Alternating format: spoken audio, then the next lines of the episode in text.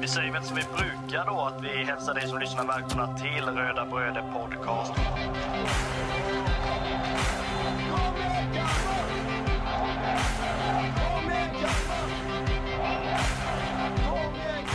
Vi är ju tre bröder som eh, driver en podcast som heter Röda Bröder Podcast. Eh, det är jag, Kristoffer Karlström, och det är min lillebror Marcus och min andra lillebror Andreas. Podcasten handlar bara om Kalmar FF.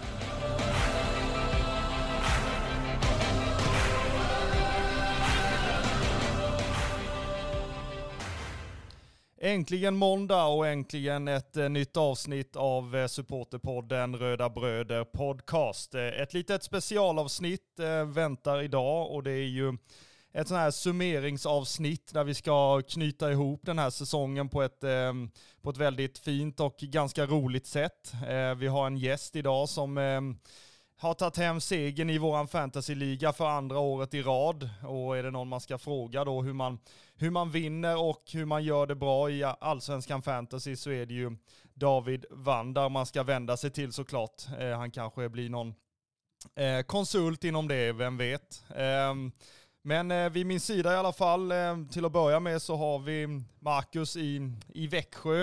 Eh, hur är läget så här en måndag, måndag kväll? Det är ju femtiden nu när vi spelar in. Det är bra kallt. Något så fruktansvärt. Eh, måste jag väl ändå säga. Det som, är, det som gjorde mig glad nu idag, att inte nog att det är måndag vi ska spela in nytt, det är ju också eh, den så kallade Black Week. Eh, inte då alls i likhet med den eh, historiska svarta veckan 1914, utan det här handlar ju om något helt annat. Det handlar ju om lite billigare grejer man kan få till sig. Bland annat då de grymt fina postersen som man nu kan hitta i, eh, i shoppen. Det har vi väl nästan kommit överens om att en sån får ju du försöka förhandla dig till att den kan komma upp på en vägg eller så. Ja, eh, och det är ju, vad ska jag säga, jag har ju rätt så mycket grejer med FF-anknytning på väggarna. Eh, så att eh, det är ju en, en ständig förhandling med övriga familjemedlemmar då så att säga. Vi får väl höra lite vad, om David också har, har de problemen eller om han styr hela det skeppet på egen hand. Men det är klart att det är ju en, en fantastisk möjlighet och det är ju en en eh, otroligt fin kollektion. Det är väl 42 eller 44 stycken motiv som är ute och jag menar det, ja, det tar ju sin lilla tid att välja så kan man ju säga. Ja, men det gör det. Eh, absolut. Det är, det är ju glädjande på något sätt, inte bara att, eh, att det kommer till nya motiv, alltså för, för oss som ändå har hållit på Kalmar FF under hela livet och sett de här gamla spelarna som nu återigen finns på, på motiven så är det ju ja, det är fint. Nostalgi, sånt eh, tycker vi om.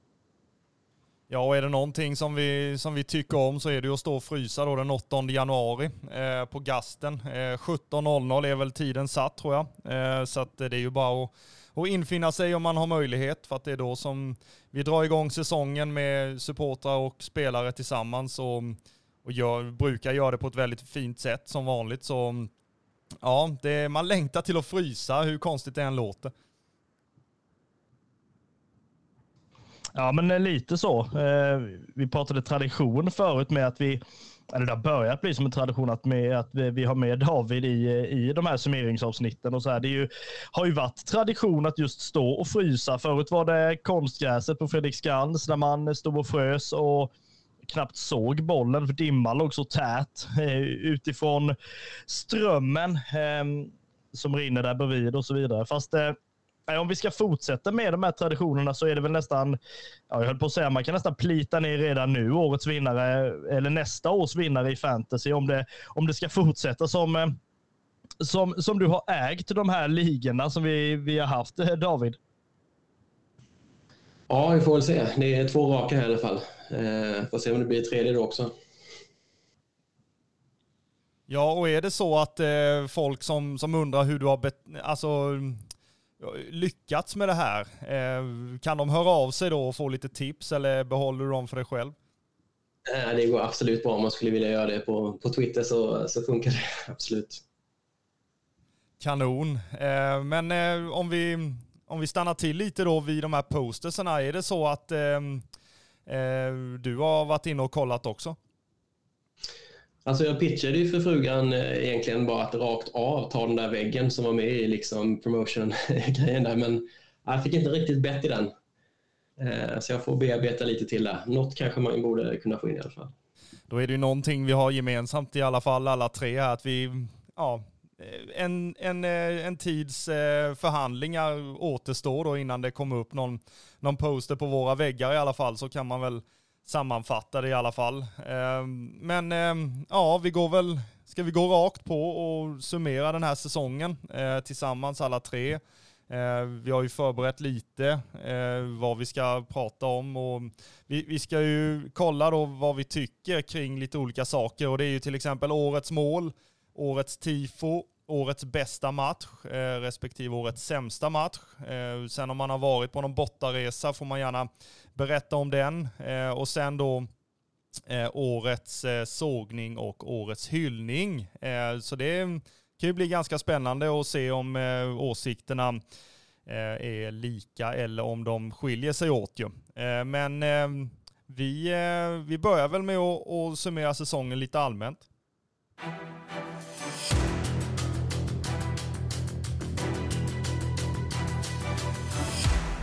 Och jag tycker väl i alla fall att det är ofint att inte börja med gästerna och då, då tycker jag att vi, vi börjar med dig David. Eh, hur, hur ser du på den här säsongen i, i allmänhet?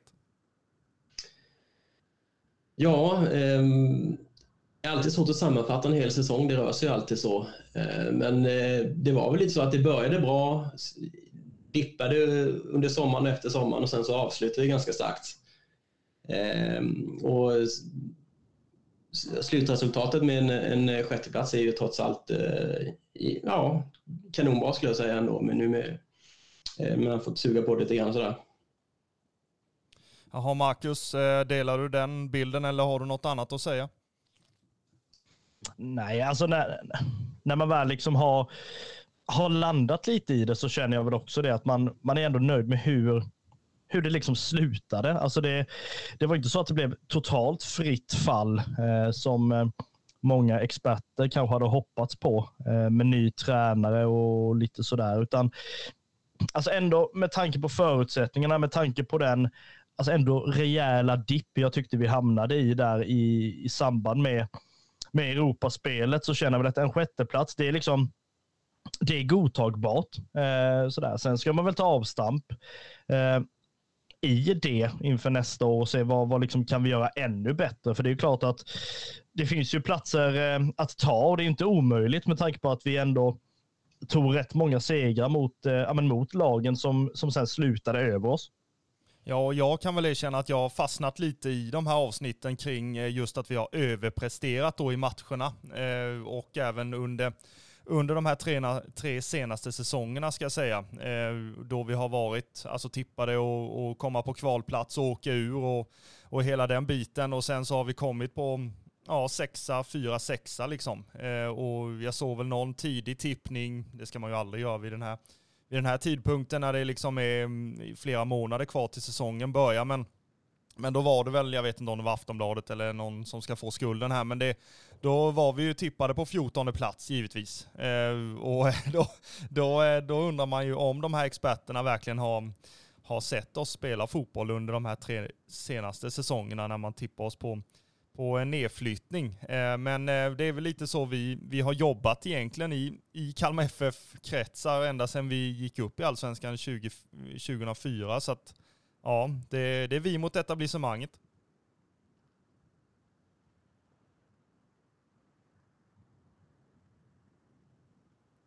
Men eh, samtidigt så, eh, så tycker jag väl att den här säsongen är, mm, ja, alltså den är ju över förväntan måste man ju säga. Eh, jag tycker att eh, jag var orolig eh, till en början. Alltså Henrik Jensen var väl inget namn som man hade jättebra koll på. Eh, sen många experter som pratade om att det är hans första år som, som huvudtränare och i svensk fotboll och, och allt det där också. Och sen, sen börjar säsongen och vi börjar göra mål och vi vi, vi slår Göteborg hemma.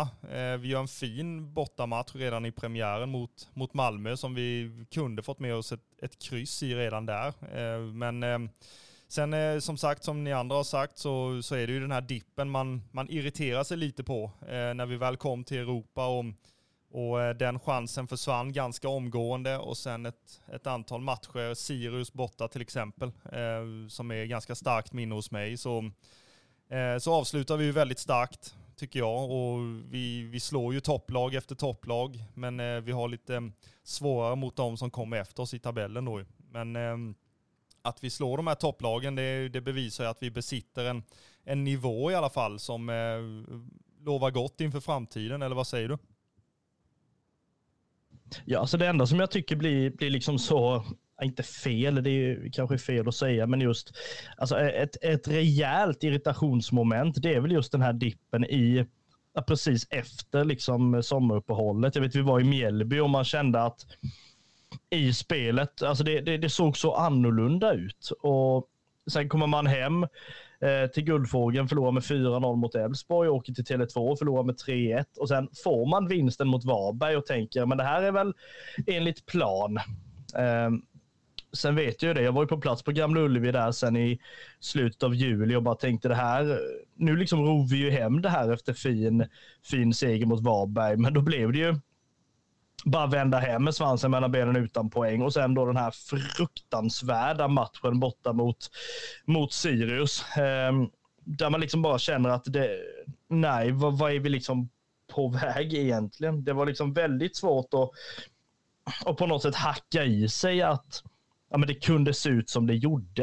Eh, sen är det klart att det är vissa lag vi, vi alltid haft svårt för och sådär. Och och visst, Kalmar har väl haft en, en liksom tendens att just under sommaren så blir det antingen så blir det jättetopp eller blir det liksom en väldigt djup dal. Så att jag vet inte. Nej, väldigt så här och bara kände att just den dippen som kom, jag tror vi hade två vinster på nio matcher eller någonting och då räknar jag inte med liksom cupmatchen mot två åker, men det var liksom helt, man bara kände att det, ja, vad ska jag säga, skulle de få rätt, de här jävla experterna som liksom hade pekat hela tiden att vi, ni kommer inte prestera. Det kommer, kommer någonting längre fram liksom. Eh, sen fick de ju inte rätt, eh, som tur var, men i alla fall. Eh, vad säger du om det David? Nej, men jag håller med om det. Eh, det känns ju som den, den dippen vi hade där var lite liksom djupare än vad man hopp, det kommer ju en dipp varje år nästan, alltså för alla lag, men, men den kändes ganska både djup och bred. Eh, och det var liksom, ja det var Europaspel och det var i Allsvenskan och då, ja, man undrade ju där ett tag om man någonsin skulle kunna vända på det, men det, det blev ju ändå, det blev ändå en bra avslutning.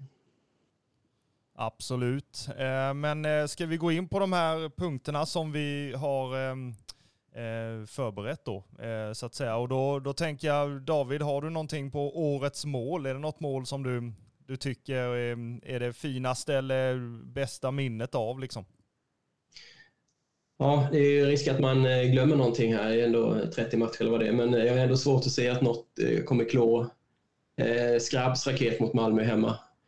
Eh, men det, det hänger väl också ihop mycket med eh, ja, inramningen i den matchen och hur den artade sig och ja, på övertid 95 och liksom en, ett stenhårt eh, skott i krysset i princip. Eh, så det, det är nog årets mål för mig. Och jag, ja, jag vet inte om något kan konkurrera där riktigt faktiskt. Marcus, har du någonting som kan konkurrera där? Alltså in, inte på det sättet med liksom inramning och vad det egentligen betydde. Eh, eller så. Då har jag väl egentligen ingenting som kan konkurrera i det avseendet. Men jag fastnade ju väldigt mycket för ett mål som kom ja, men tidigt. Eh, och det var ju i hemmapremiären mot, mot Göteborg. Eh, där liksom jag, om jag inte minns helt fel, jag tror det är Mileta eh, som får bollen ute liksom vid, vid sidlinjen, typ mitt i plan och sen skickar en sån fruktansvärt fin pass upp till hymmet. Eh, där han liksom jag vet inte vad han gör. Jag höll på att säga att han rundar Bångsbo, men det gör han ju inte riktigt heller. För Bångsbo står ju som vi sa i det avsnittet då som en kon bara.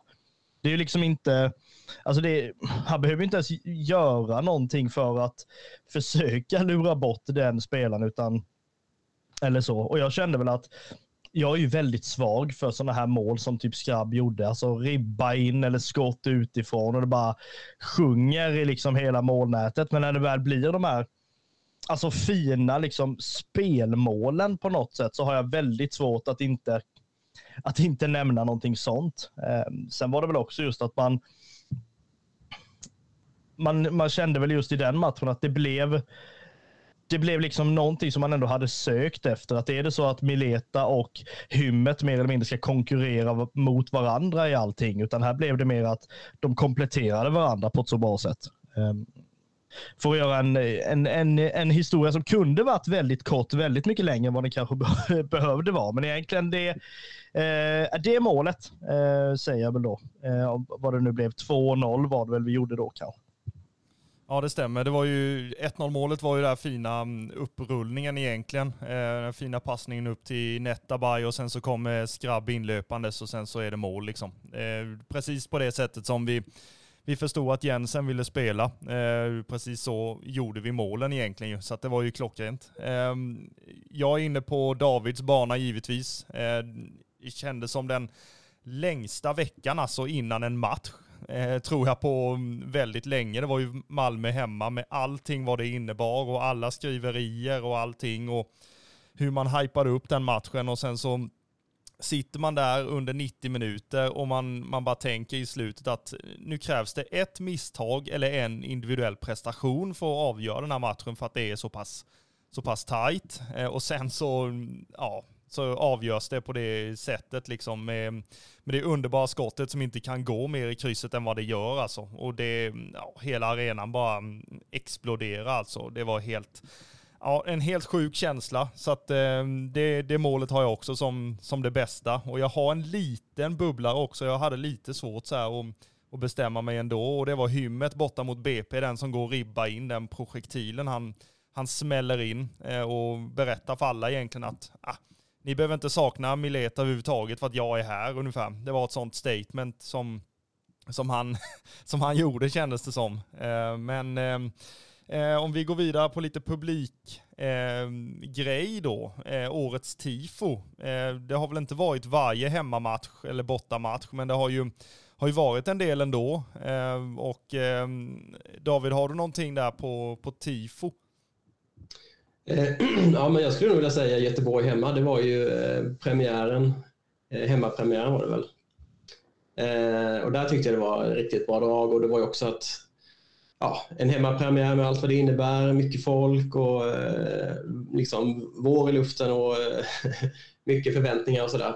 Eh, och så var det ju kanontifo också sen, särskilt när spelarna kom in och det kom liksom, ja, det var röd rök från, från vår ände och även Göteborg körde ju liksom med rök från sin sida. Så att jag tyckte det var grymt tryck och ja, fin tifo.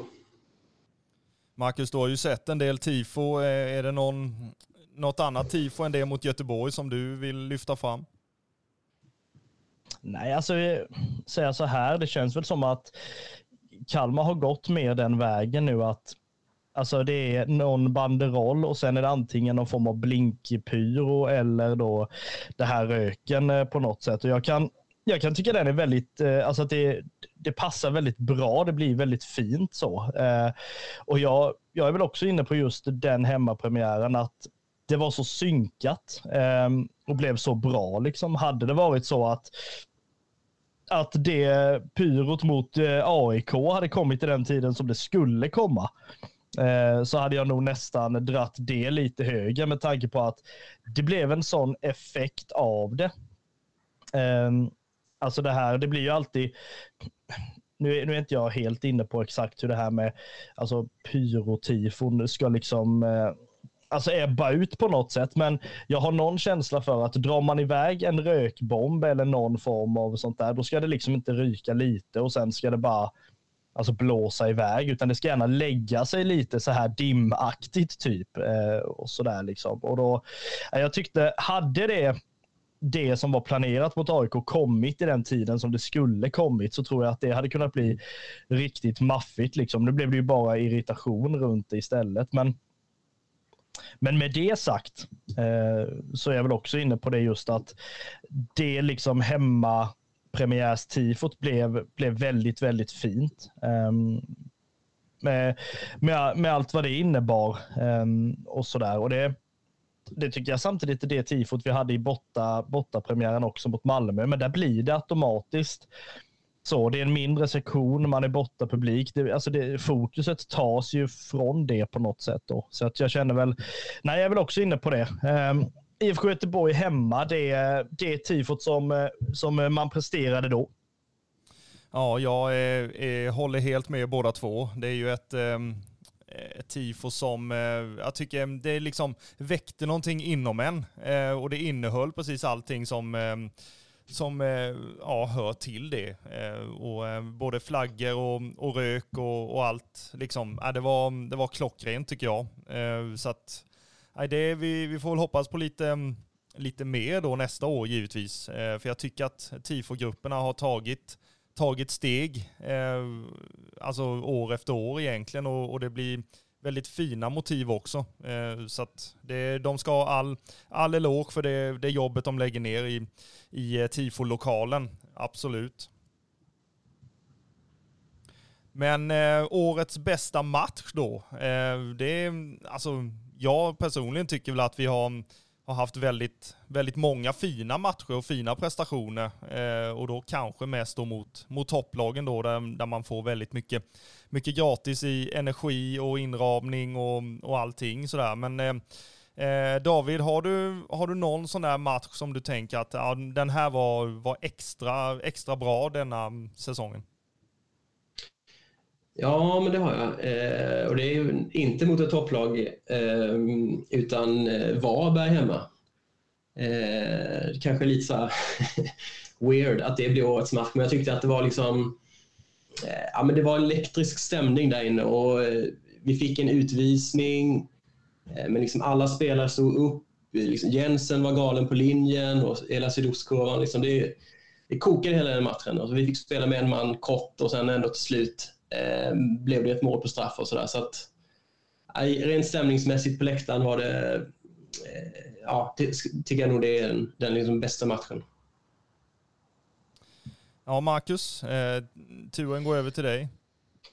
Ja, jag, jag är väl beredd att sätta hemmamatchen mot Malmö där. Ehm, jag kände väl i den matchen att just när man märkte hur liksom frustrerat det blev i Malmö, att de nådde inte upp till det de ville. De kunde liksom inte bryta ner Kalmar på det sättet som, eh, som kanske var det de ville i den matchen. Då kände jag liksom att vi har möjligheten att, att vinna den här matchen och då gör vi det på alltså det sättet som, som Jensen vill, då kommer vi förmodligen att vinna den till slut. Så att det, jag, jag kände verkligen att med tanke på alltså hur bra Malmö ändå är när de väl alltså, får igång sitt spel och allting stämmer så känner jag att Nej, den matchen sätter jag nog som, eh, som den högsta. Um, då det verkligen kändes som att man kollektivt gick in och, och liksom skulle ha den matchen och inte ge Malmö någonting gratis.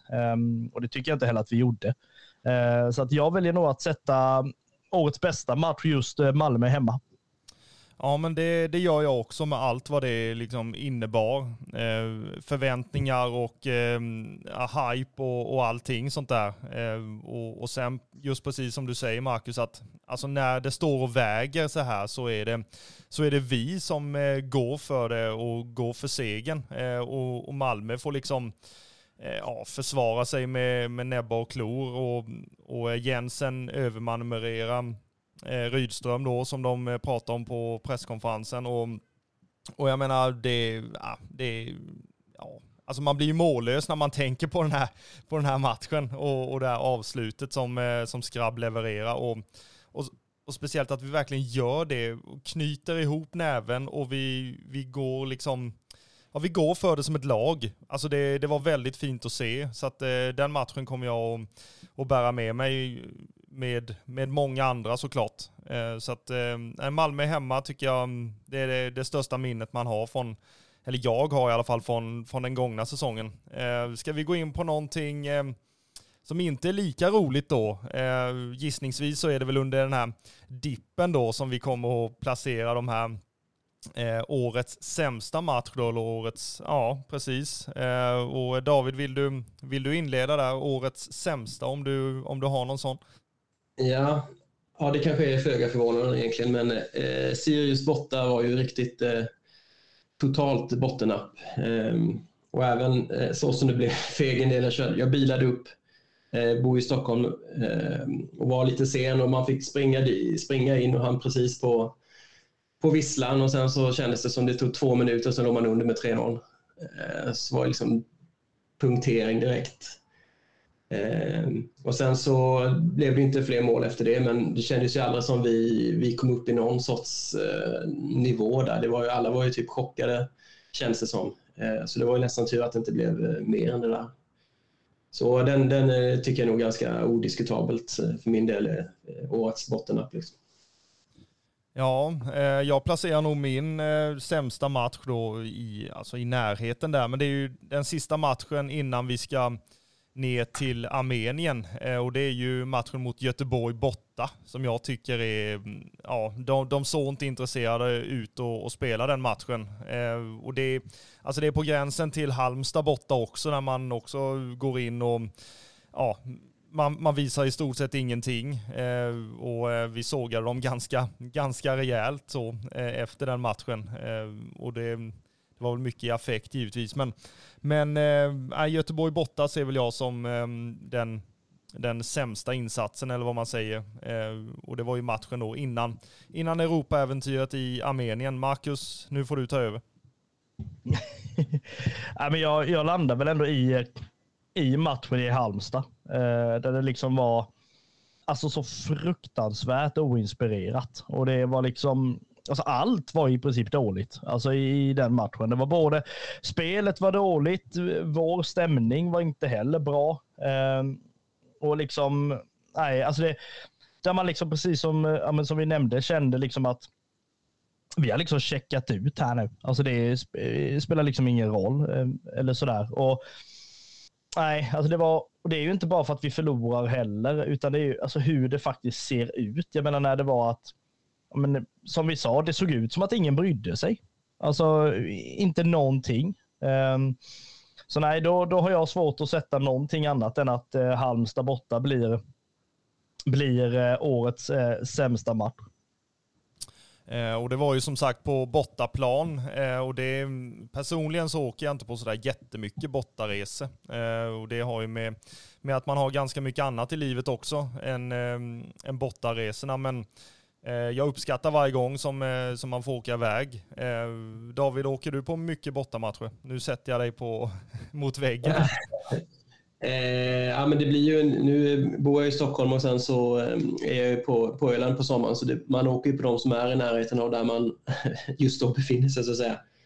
Eh, men i år så gick det, en, det gick en stor buss från Stockholm till Degerfors faktiskt här nu på hösten. Eh, och det var, det var trots allt en, eh, en kanonresa. Eh, man fick träffa lite nytt folk eh, och det var trevligt på alla sätt. Tre poäng blev det. Eh, sen så var ju vädret fullständigt eh, uruselt, så det var inte en, eh, en millimeter som var torr på kroppen i, efter att ha stått på deras eh, bortaläktare där. Men eh, på det stora hela blir det ändå en positiv upplevelse. Man får de där poängen med sig hem. Så. Vi skojade lite om att eh, har de ens tinat upp än liksom? Det, det, det var väldigt, väldigt insats ni fick stå för på, på Degerfors eh, bortasektion.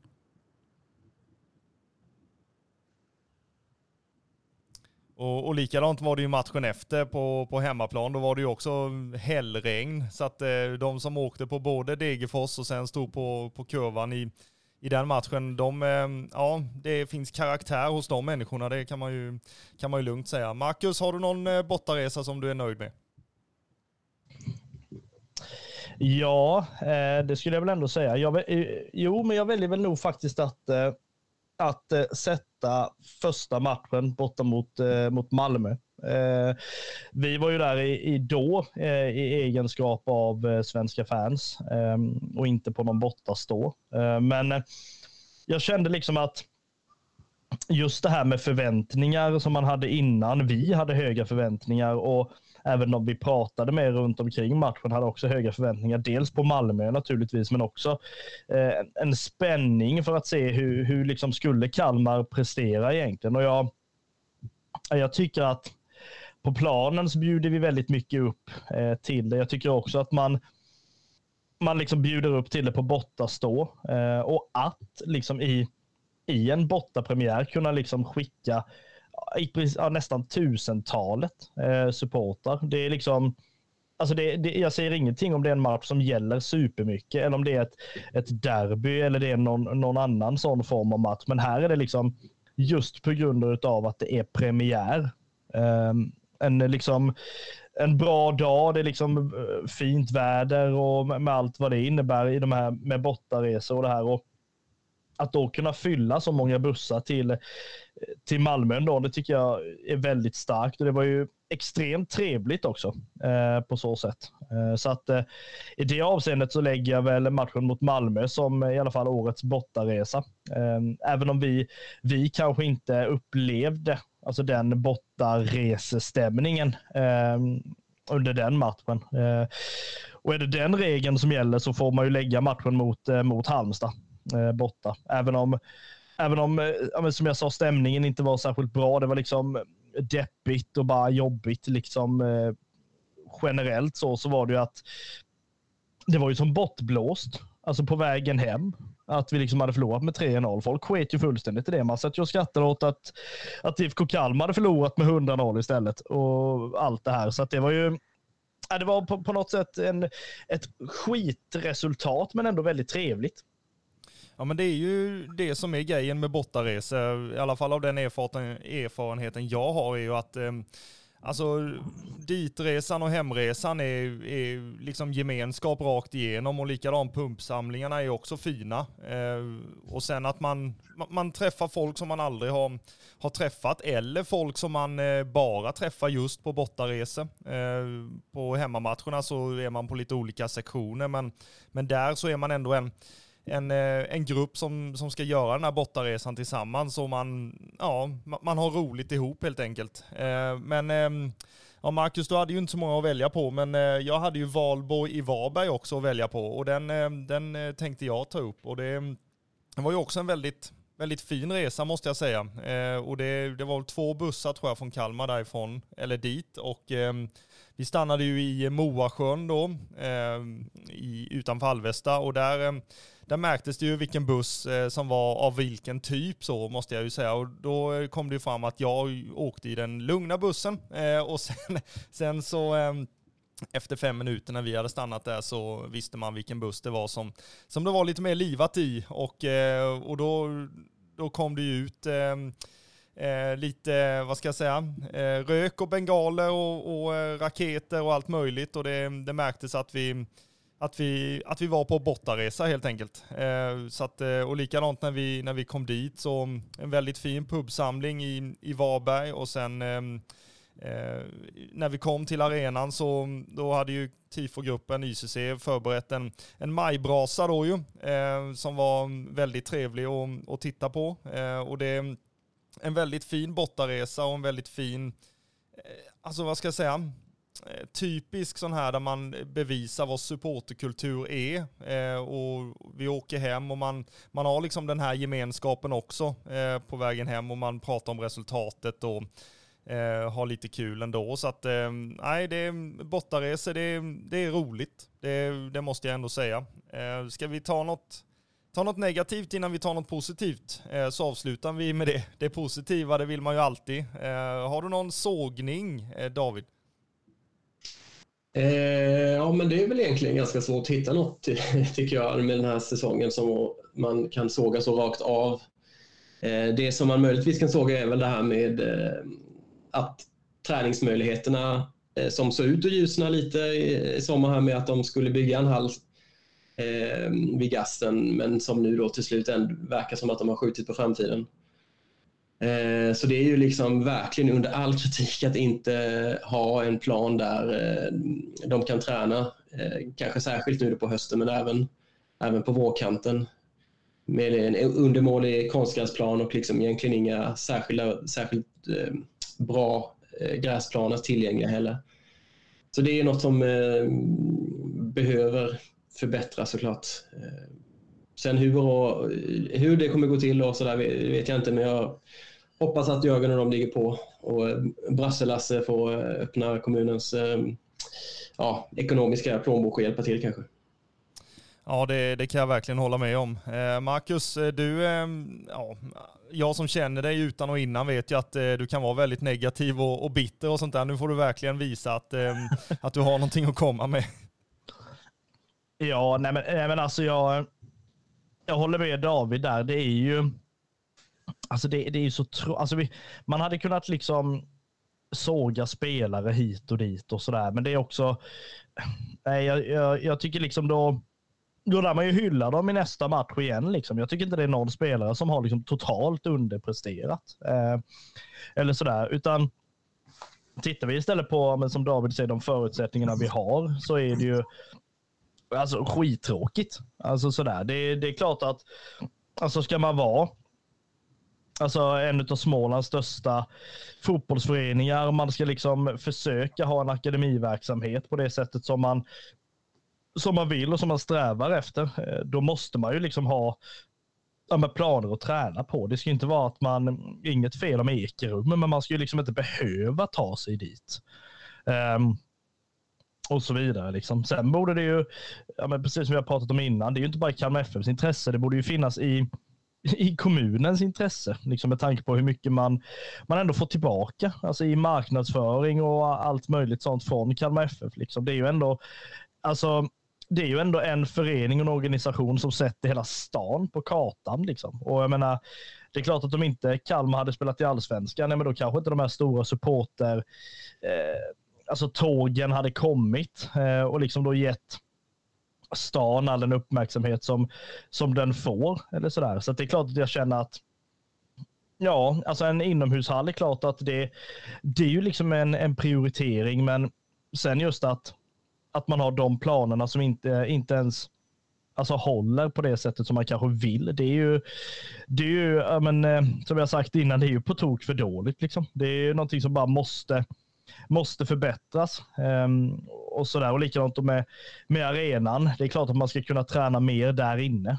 Och nu kommer det väl säkert kunna bli lättare med tanke på att jag har nu går jag väl händelserna i förväg här, men jag har väldigt svårt att tro att IFK Kalmar kommer att spela på Guldfågeln nästa år. Um, och då, då kommer ju den att alltså, sparas lite mer eller vad man säger, eller då att, Kalm, att Kalmar FF kan utnyttja den ännu mer. Så det är klart att nej, sågningen är väl alltså, hur förutsättningarna är. Um, och kanske då också en känga till kommunen var Alltså att istället för att kisa med ögonen och se och knappt se någonting, öppna dem helt och hållet. Ja, där är vi nog överens alla tre att ehm, eh, träningsmöjligheterna och faciliteterna på, på Gasten är ju Ja, det är ju inte gjort för en elitförening i, i allsvenskan, det kan man ju lugnt påstå i alla fall. Eh, så det är min sågning också, att eh, man inte har de förutsättningarna som man, som man behöver helt enkelt. Och, och det är ju som Jörgen säger, att alltså, det, det kommer som en överraskning varenda november att eh, det fortfarande ska vara en verksamhet ute på de här planerna. Eh, och att man inte har dem liksom förberedda för det. Så att, eh, nej, det och jag kan tycka det är mycket märkligt också att det, att det, att det kan vara på det viset. Jag, innan Jörgen och, och de gick ut med det här så jag hade inte någon koll på att det var så illa som det verkligen var och att man fick liksom åka till Ekerum eh, på grund av det och sen även träna på Fredriksskans. Men sen var det eh, reparationer där så man kunde inte ens träna där och sen var man ute i Loveslund typ och tränade för att man hittade en, en hyfsad plan där ute. Så att nej, det här ehm, det måste till en, en förbättring och, och jag trodde att det skulle bli det när man, när man bytte underlag på Guldfågeln Arena till ett hybridgräs istället för, för gräsplanen så trodde jag att det, nu kommer det bli som, som natt och dag och det var väl lite så det lät också till en början att ja, den kommer att hålla betydligt, betydligt bättre, men, men lagen som har varit här har ju klagat på att den har, på att den har släppt en del i matcherna och likadant att man, om man verkligen får spara på den och inte, inte får träna på vissa ytor och, och allt möjligt. Så att, nej, det, mm, det är en, en tydlig förbättringspunkt måste man ju ändå påstå i alla fall. Ju. Men eh, i det här segmentet så vill vi avsluta på ett positivt sätt och då vill vi ju hylla eh, och då eh, får David börja och, och hylla då helt enkelt. Mm. Ja, Nej, men jag tycker väl om det är något som ska hyllas så är det väl egentligen den, den sportsliga ledningen i Kalmar FF eh, som just nu sitter där och har suttit under året. Eh, det, det är liksom ingen självklarhet att det, att det alltid eh, sitter bra människor där. Eh, det har vi nog alla erfarenhet av. Liksom så. Eh, ingen nämnd, ingen glömd. Men eh, jag tycker de har inte misslyckats nästan med någonting. De lyckas knyta till sig egentligen två två anfallare som tillsammans eh, över säsongen då, halva eh, Merajovic och halva Myhymmet som gör liksom, vad det nu blir 15 mål. Eh, vi får, får in Gojani som har kanske varit eh, en av de bästa spelarna i, i, i laget. Eh, ja, värvning av Henrik Jensen också. Eh, de har liksom inte riktigt misslyckats. Och jag, och jag, det, det ser jag som något ja, extremt positivt såklart. Och jag litar väldigt mycket på, på liksom Jörgen. Eh, och det är mm, han och eh, ja, kanske även Peter Svärd och eh, Jensa Nilsson och det, och det de håller på med där. Och de har så pass mycket förtroende. Ehm, som sagt, det är ingen, det är ingen självklarhet att man, man tycker det om, om sin, sin ledning i sin förening. Så att, om det är något som ska hyllas så tycker jag nog det är dem. Ja, Marcus, har du någonting som du, som du vill hylla nu när du har fått såga? ja, nej men alltså jag, jag håller fullt med, eh, måste jag säga. Just det här att med de ändå medlen som, eh, som man har, jag menar vi är inte gjorda av pengar i Kalmar och att man då liksom kan locka spelare med, med andra saker då, att liksom med med en annan utveckling, att liksom det, det, är en grupp som bryr sig om varandra och som liksom verkligen vill försöka gå åt samma håll och det känns som att så fort som spelarna kommer till föreningen så blir de extremt omhändertagna liksom, och lämnas inte utanför på något sätt. Det är liksom, jag, jag tycker liksom det är, ja, vad ska jag säga, det är klart att det inte är självklart, liksom, utan du kommer fortfarande till en förening eller klubb och förväntas göra ett jobb. Eh, och då är det klart vissa skiter ju fullständigt i, kanske inte hur du mår, men liksom vad, vad har du för förutsättningar? Hänger du med någon utanför? Liksom hur, hur funkar det för familjen? Liksom de som har alltså, åkt långt och så vidare.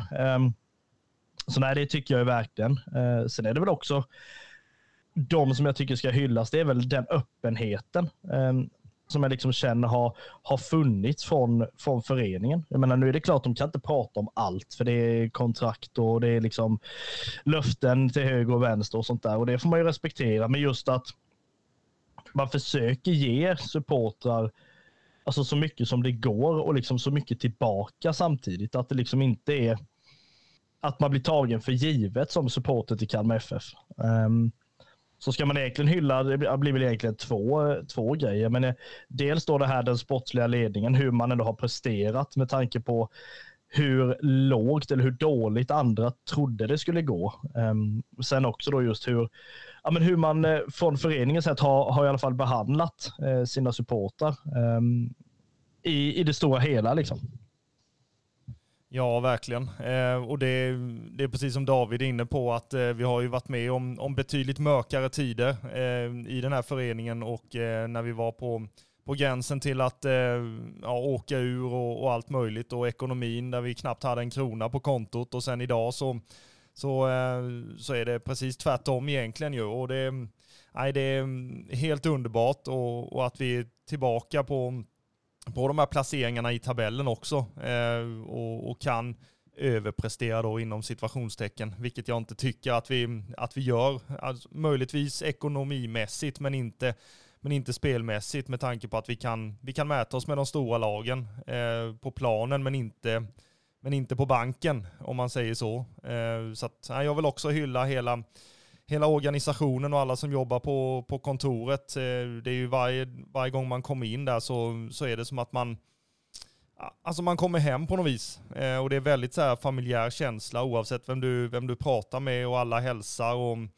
och sånt där. Så att, eh, nej, jag tycker att en väldigt fin gemenskap eh, och jag hoppas väl att, eller det hoppas väl hela föreningen egentligen, men men de som bor eh, alltså utanför Kalmar och, och, kanske i Stockholm då som du David, eh, att eh, de hoppas väl såklart att eh, ni känner av det lika mycket som, som vi gör som bor i stan. Jag vet inte, känner du av någonting om det, eh, du som bor i Stockholm?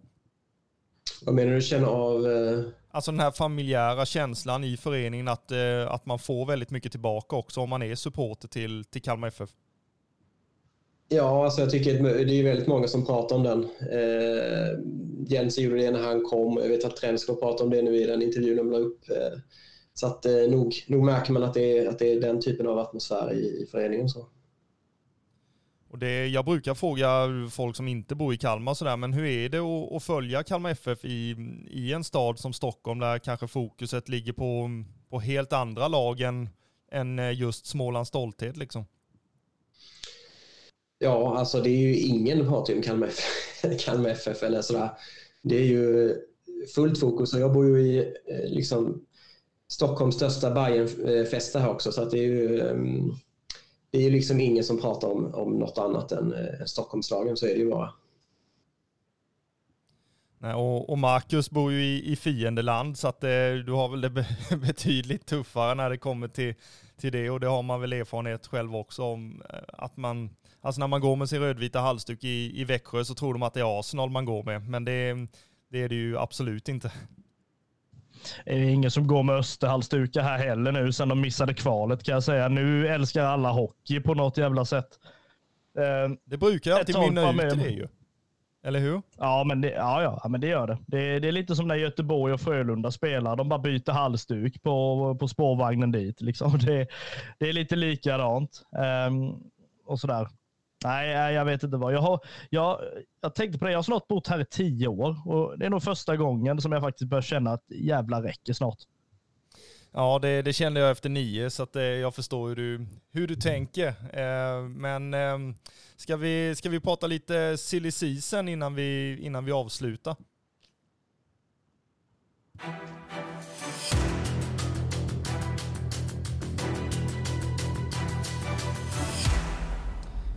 Silly season har ju dragit igång eftersom att eh, säsongen är över och det börjar redan att spekuleras till höger och vänster. Och, men jag tycker inte, det har väl inte kommit ut sådär speciellt mycket kring eh, Kalmar FF än, eh, förutom kanske att Ricardo Friedrich eh, som lämnat oss som, som bossman är ju, är ju ryktenas man och, och, i början så var det väl lite Malmö FF och idag så kom det väl ut på Fotboll Transfers att ehm, att Elfsborg skulle vara intresserade om eh, deras första målvakt eh, Valdimarsson väljer att, att lämna den föreningen. Ehm, har ni hört någonting annat som eh, florerar runt ehm, silly season och Kalmar FF? Nej, jag har inte hört något. Jag läste också det som du beskriver om eh, Miricardo. Ehm, men annars än så länge känns det ju ganska tyst. Men det ska ju bli spännande att, se om det blir en uppföljning på det här Afrikaspåret som eh, Jensen Nilsson och Petter Svärd har eh, varit inne på. Där. Så det ser fram emot att se vad som kan komma därifrån. Ja, men det låter väldigt intressant eh, faktiskt. Sen är det också så här att alltså, spelare som fortfarande alltså är i föreningen på något sätt tycker jag känns intressanta. Man läste ju nu, var väl, ja, vilken dag det nu var som det kom ut. Um, men det här med Noah Shamoun och Netabay, liksom, var landar de för någonstans? Och det är klart att de kollar, alltså kollar efter sina alternativ. Um, och sådär liksom. Ricardo känner man ju mer att, jo, Alltså det är klart att han, han eh, har ju tillhört Kalmar FF och gör ju det fortfarande tills liksom kontraktet har, har gått ut. Men han, han ska ju någon annanstans. Eh, så jag har väl börjat känna mer liksom att ja, men blir det blir, alltså det är klart att man vill att han inte ska vara kvar i Sverige på det sättet. Så att man vill inte möta honom nästa år. Liksom. Men det, samtidigt är väl jag så här, blir det Elfsborg, Häcken, vad det än blir. Liksom det, det spelar inte så stor roll egentligen med tanke på att man, man har väl redan ställt in sig vid att han är inte vår, eh, vår målvakt längre. Liksom. Eh, eller sådär. Sen är det ju, just in känns ju väldigt spännande. Kommer man att ge alltså Jakob Kindberg första spaden eller vad man nu ska kalla det, eller jag vet ju att man letar efter eh, en målvakt och då ska man upp på eh, Ricardos liksom kvaliteter så är det ju inte så att det är någon, det är ju ingen dussinmålvakt man, eh, man liksom får, eh, får plocka in på något sätt.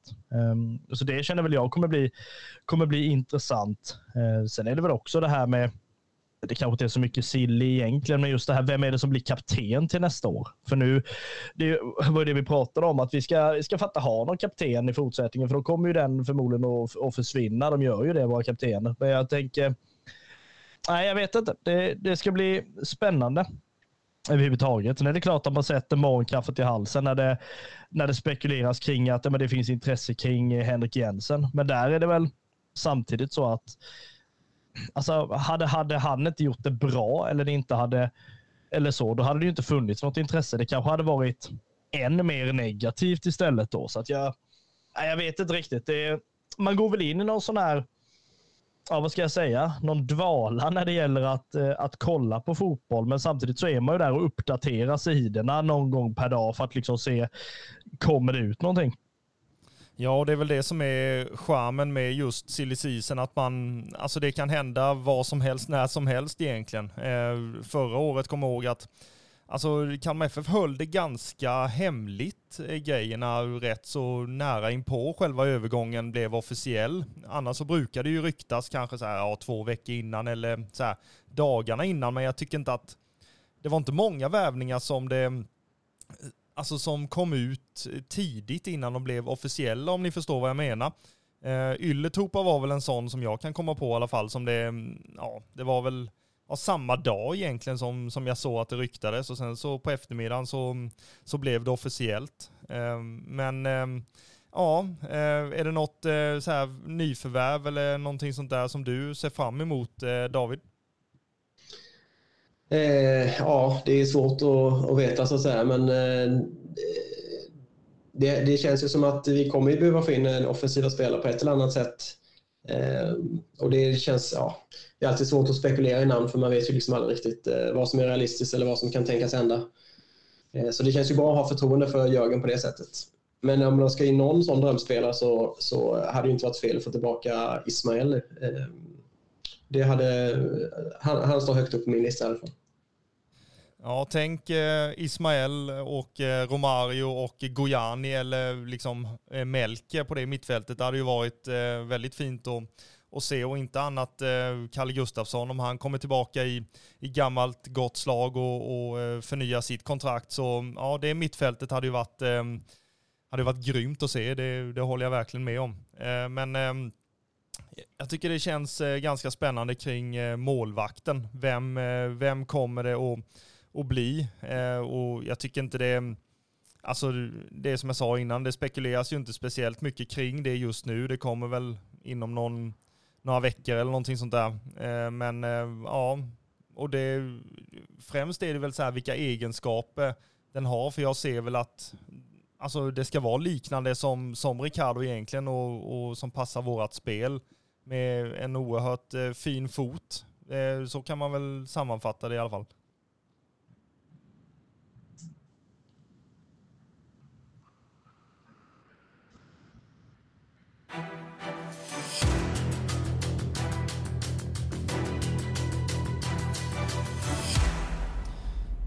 Som sagt, silly season är ju en tid av eh, mycket ovetande. Eh, men är det någonting vi vet så är det att eh, David Vandar eh, vann för andra året i rad. Eh, vi kan inte säga det nog. Eh, årets ehm, fantasy liga som vi hade och vi ser ju fram emot att, att ha en liknande liga nästa år eh, och David Vandar är givetvis hedersmedlem i den så att Eh, Eh, och han, han ger ju givetvis eh, med sig av sina, sina tips om han hör av sig till honom via Twitter då som sagt. Eh, stort tack till, eh, till David som eh, ville vara med och, och summera årets säsong.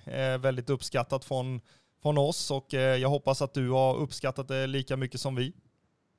Absolut, det är kul som vanligt. Eh, vi knyter väl ihop eh, denna säcken och eh, ser fram emot eh, de kommande veckorna. Eh, vi har lite på gång som vi, vi kommer att, att leverera ut i poddavsnitten eh, vad det lider. Vi ska boka in någonting med, med David Måsegård, vår nya klubbchef, och få reda på hans, hans tankar kring Kalmar FFs framtid och hans uppdrag i, i föreningen. Så att håll ögonen öppna och följ oss på de sociala medierna så så hörs vi helt enkelt om inte Marcus har något mer att tillägga. Nej, men det är väl så. Jag menar, även om, eh, som jag sa, man går in lite i någon eh, form av dvala när det inte spelas några matcher så är det ju så. Det är silly season fram tills fönstret stänger. Det är förväntningar, det är förhoppningar och det är ju så att vi fortsätter ju och liksom tar ju ingen som helst eh, semester. Eller kanske julafton, men inte mer. Nej, inte mer än så. Eh, det, det har, vi inte, har vi inte tid med, höll jag på att säga. Men eh, vi, vi avslutar med, med att säga att eh, vi hörs vidare nästa vecka. Det här är Röda Bröder Podcast. Vi är supporterpodden om Smålands stolthet.